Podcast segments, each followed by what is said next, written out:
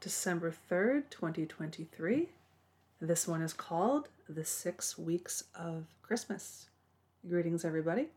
So, for today's wee tidbit, I want to talk about the holidays, the festivities, and the food that take place during the six weeks leading up to Christmas or Yuletide. Now, it's already essentially started, and I'm a little bit late to the party because we only have about well, exactly 22 days before the day actually that is considered Christmas. Of course, we also have the winter solstice, but the focus today is mostly going to be on the Christmas holiday, which is December 25th. So that's from Advent to the 12th night. And there are a few holidays that take place between there, and there's some very festive food that our ancestors typically eat during these days. So I want to talk a little bit about that because I love going through the lens of history using food or culinary lore. I think it's one of the more trustworthy lenses too, because so many things out there, as we know, have been inverted and perverted. So let's start out talking about the beginning for the six weeks of Christmas. And since we have 22 days left and we're already kind of, gosh, we really only have like three plus weeks until Christmas. It always always seems to arrive early and I guess it always feels like it arrives early because maybe time goes by faster as time goes on in one's life. Maybe it's that.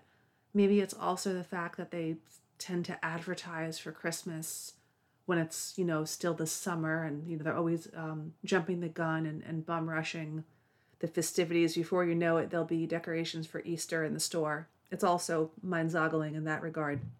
But anyway, let's get into this. So, the birth of Christ is observed at the time of the winter solstice, when the sun leaves the lowest point in the sky and begins to climb higher into the heavens, bringing us longer days, the time when, quote, the light lengthens and the cold strengthens. Like the pagan festivals that preceded it, Christmas celebrates the triumph of light over darkness, promising hope in the mists of despair. In the same way, the Christmas feasting represents one long splurge of luxurious eating, meant to sustain us through the last bitter lap of winter, the Lent of deprivation for which we are rewarded with rebirth, and the springtime of Easter Ostara. No Christmas memory would seem to be complete without recollections of holiday foods, most specifically the sweets, the yeasty coffee breads golden with saffron and mace, the aged and ripened fruit cake spiked with whiskey or brandy, and jeweled with bits of candied fruits, crisp butter cookies peppery with ginger or aromatic with anise, darkly rich mince pies, plum cakes and puddings, the flaming wine punches and the soul warming wassails, the sensuously sweet taffies and marzipan candies, and the pervasive, comfortable scents of vanilla, peppermint, nutmeg, cinnamon, and cloves what an energy that all kind of conjures up all those lovely smells and tastes of this festive season. Golden goose, regal boar's head, and chestnut stuffed turkey notwithstanding. The sweets are the most exciting and imaginative foods of Christmas, and the most symbolic. In addition, they are served not only for one big family dinner, but are also offered to guests throughout the season. So there's many things or many desserts and sweets that are associated with the Christmas season. And every country that celebrates Christmas has their own sweet that they make to celebrate this amazingly festive time of year. So the Scots will do things like shortbread, which of course is a basically the quintessential Scottish cookie in general, but it's also essentially something they make for this time of year too. And it's a descendant of the Celtic oat, oat bannock. That's an old-fashioned Celtic cookie because now usually shortbread is made with wheat when the bannock is made with oats because oats are really the staple grain of that area of the world. Uh, plum pudding, which has been said to be first prepared by a druid priest in the shadow of Stonehenge monoliths. There's also German Springerle cookies, those beautiful cookies that are made in a mold. Those originally honored the Nordic god Wotan and his horse. The Yule log cakes, how can we forget those? That remind us of the Viking Yule log, which was burned to chase King Frost from the frozen countryside. So they all have these great histories and these origins that go along with them. Not only people, but animals and invisible spirits are fed at this season, usually on Christmas Eve. In Sweden, huge sheaves of grain are placed outside as edible Christmas trees for birds, whilst in southern France, quote, church bread is given to animals in, in their stalls. In Poland and in the Ukraine, whole wheat porridge is set out to placate Father Frost and keep him from destroying crops, whilst additional porridge is left on the table to feed the spirits of departed relatives, shall they return on that evening. In Denmark, a dish of rich rice porridge is placed in the attic for the Julenissen, or the Christmas elves, and in many countries, cookies, candies, or other foods are left near the fireplace for Santa Claus or Father Christmas, should he get hungry on his appointed rounds. Christmas is in the air not only during the poetic 12 days, but for the full six weeks. The mood sets in religiously, socially, commercially, and gastronomically four weeks before Christmas on Advent Sunday and continues until January 6th, 12th night. And between those dates are a number of saints' days, each with its own celebrations, observances, and foods. So here are the following brief descriptions of the holidays that fall within the six week period, which begins starting the fourth Sunday preceding Christmas. That's the beginning with Advent, going all the way to January 6th, which is known um, by a couple of names, but one of them is um, the Feast of the Epiphany. So, first we have the Advent. Advent begins on the fourth Sunday, like I said, preceding Christmas, and celebrates the coming of Christ into the world. It is a time of Christmas preparations, and in Germany, the traditional time for holiday baking. Throughout Northern Europe, Advent calendars tell the story of the Nativity, and these are favorites for children and wreaths of green with big red candles hang in windows and over dining tables. Apple candelabra, one, um, one such as the one shown here. There's a beautiful picture of this. It looks like it's got three or four apples, and they have bows on them, and they have um, candles in the middle of them. Is something used during the Advent in Germany and Scandinavia. In England, the last Sunday before Advent is known as Stir Up Day because the church collect for that day began with those words and seemed to be a timely reminder to housewives to stir up the mixture for the holiday plum pudding. And by the way, I am orating from a, a lovely cookbook, really one of my favorite holiday or Christmas cookbooks. It's called Visions of Sugar Plums by Mimi Sheraton, and it's chock full of the best Christmas recipes. Essentially, their breads and their tarts, cakes, cookies, crullers, puddings, desserts, candies, confections, etc., drinks, icings. Uh, the best, the best of the best for this time of year. I will put a, um, a link in the show if anyone is interested in getting this cookbook. So first we had Advent, then we have December 4th, which as is known as St. Barbara's Day. And this is celebrated in many parts of Europe, but most especially in Levant, where it ushers in the Christmas season. It honors the young and generous girl who shared her bread with the poor in defiance of her father's wishes. Grain is the symbol of the day and is used as a table decoration in southern France. It is also served in Lebanon and Syria. Next up is December 6th and December 7th, St. Nicholas Eve and St. Nicholas Day. They're observed in many countries in Europe, but most especially in southern Germany, Austria, and Holland.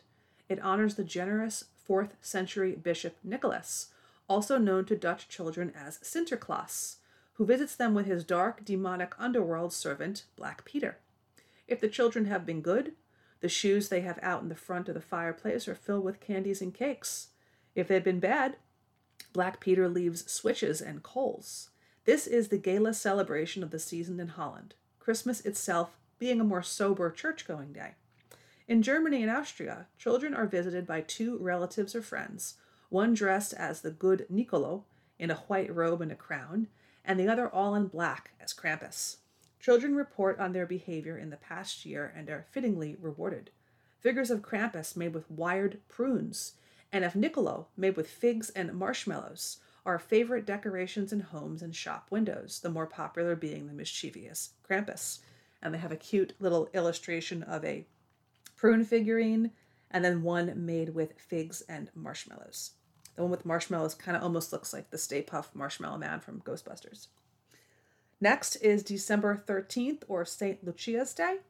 This is especially important in Sweden, where it marks the beginning of the Yuletide celebrations.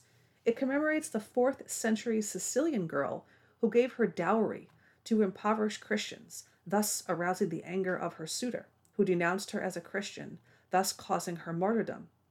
Early on the morning of December 13th, the prettiest girl in the village or the family dresses in a large white robe and with a crown of burning candles in her hair, wakes the town or household or guests in a hotel with coffee and fragrant golden buns, a legend of the largesse similar to that of St. Barbara.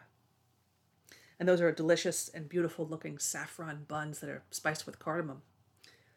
Next, we have December 24th, known as Christmas Eve or Vigil. Every country has its special Christmas Eve rituals, most of which revolve around midnight mass. In France, this evening is known as Réveillon, and after the Mass, a large and elegant supper is served, complete with a rich chocolate roll known as bûche de Noël. In Provence, it is customary to offer 13 sweets as the dessert course. When a pre midnight dinner is served, meat is forbidden, and dishes such as eel and dried salt cod in Italy, bacala, and the similar lutfisk in Sweden are traditional. One of the most elaborate Christmas Eve celebrations is the Polish Wigilia, when the first food eaten is the transparent rice wafer, the opleket, that has been blessed and distributed by the par- parish priest to be broken in bits and served at home. At the Wigilia dinner, it is customary to have an even number of dishes and an odd number of guests, allowing one extra place for the Holy Spirit. December 25th, Christmas Day.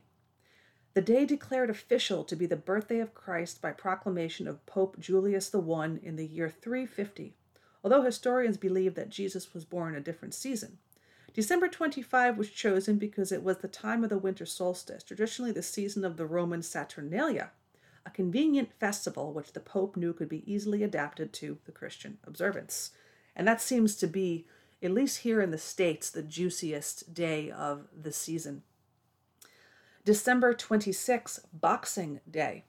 In England, this is the day on which gifts are given to house servants and tradesmen. The name refers to the boxes in which the gifts are put. Boxing Day cake is the traditional recipe for this day. December 26 is also St. Stephen's Day, honoring the first Christian martyr and the patron saint of horses, a festival which is interesting throwback to the pagan horse ritual celebrated at this season. Then we have January 31st, or uh, December 31st, rather, and January 1st, New Year's Eve, and New Year's Day. As referred to throughout this book, it is part of the Christmas cycle, which is why the observances of non Christian countries were omitted. This is the day of Christ's circumcision. Yikes. And so is a religious holiday. On this day, Greeks celebrate the feast of Saint Basil or Saint Vasily, with a handsome braided bread. Whilst in Germany and Central Europe, December 31st is St. Sylvester's Eve and is observed with flaming punches and with an anything goes free for all between the hours of 12 midnight and 1 a.m. And they have something also in Scotland called Hogmanay, which I believe is similar to this St. Sylvester's Eve, but it is not mentioned here. And finally, we have January 6th, the Epiphany, known alternatively as Three Kings Day or the Night, um, or the Feast of the Magi, or the Twelfth Night. And this commemorates the day in which the three wise men brought gifts to the Christ child. The Eastern Church long observed this as the most important day in the Christmas cycle, so that would be the Eastern Orthodox. And many countries still celebrate the day with gift giving. Yeast breads are the specialties and usually contain a single almond, a bean, or a china doll as a token of good fortune to indicate the king and the queen of the Twelfth Night revelries. And that makes me think of that king cake that's big during the uh, Mardi Gras festivities that happen here in the States, in, um, in Louisiana. The idea of putting a little something inside of um, a yeasted bread. So that is it. Those are the holidays for these six weeks of Christmas. Advent, St. Barbara's Day, St. Nicholas Even Day, St. Lucia's Day, Christmas Eve, Christmas Day, Boxing Day, New Year's Even Day, and the Epiphany. So that's it for this little mini clip on uh, today's show. These six weeks of Christmas, a little bit of lore right there, hopefully getting you into the festive spirit for the holiday season. I've got to put up my decorations. I still haven't done that. I just recently took down the uh, the Thanksgiving flare, and before that it was the Samhain slash Halloween flare, and now it's time to put up the um, Yule flare. Well, I think about all the Yule recipes that I will be creating and just enjoying this season. I love this season. I really do. I'm looking out my window right now and I see just in the last couple of weeks the trees now have essentially lost the majority of their leaves, and there's just something so um, quiet, so easeful about the time of year when it gets darker. People can do less. One of the biggest pluses, I think, about this year, at least from a modern day perspective, is that you don't have to hear those terrible landscaping noises, which are very, very loud around these parts. It's absolute cacophony. It was not like this decades ago, back when um, a man owned the house and he would do that himself on the weekends because he was physically capable and knowledgeable to do something like rake his own leaves. And now we have all these people coming in from um, different countries and making um, terrible amounts of noise um, blowing leaves. And i'm wondering who needs this done every single or every other day? Can't we just let it be? But anyway on the plus side as it gets colder it gets a little quieter. And that's something i think is a very good thing especially in this world where we we really need a break. We need the yin, we need the still, uh, and winter definitely fits that void. So that's all for today on this wee little tidbit. I bid you a good Sunday afternoon. Hopefully, you're doing something good for yourself, and we'll see each other soon on the next show. Okay, Satnam.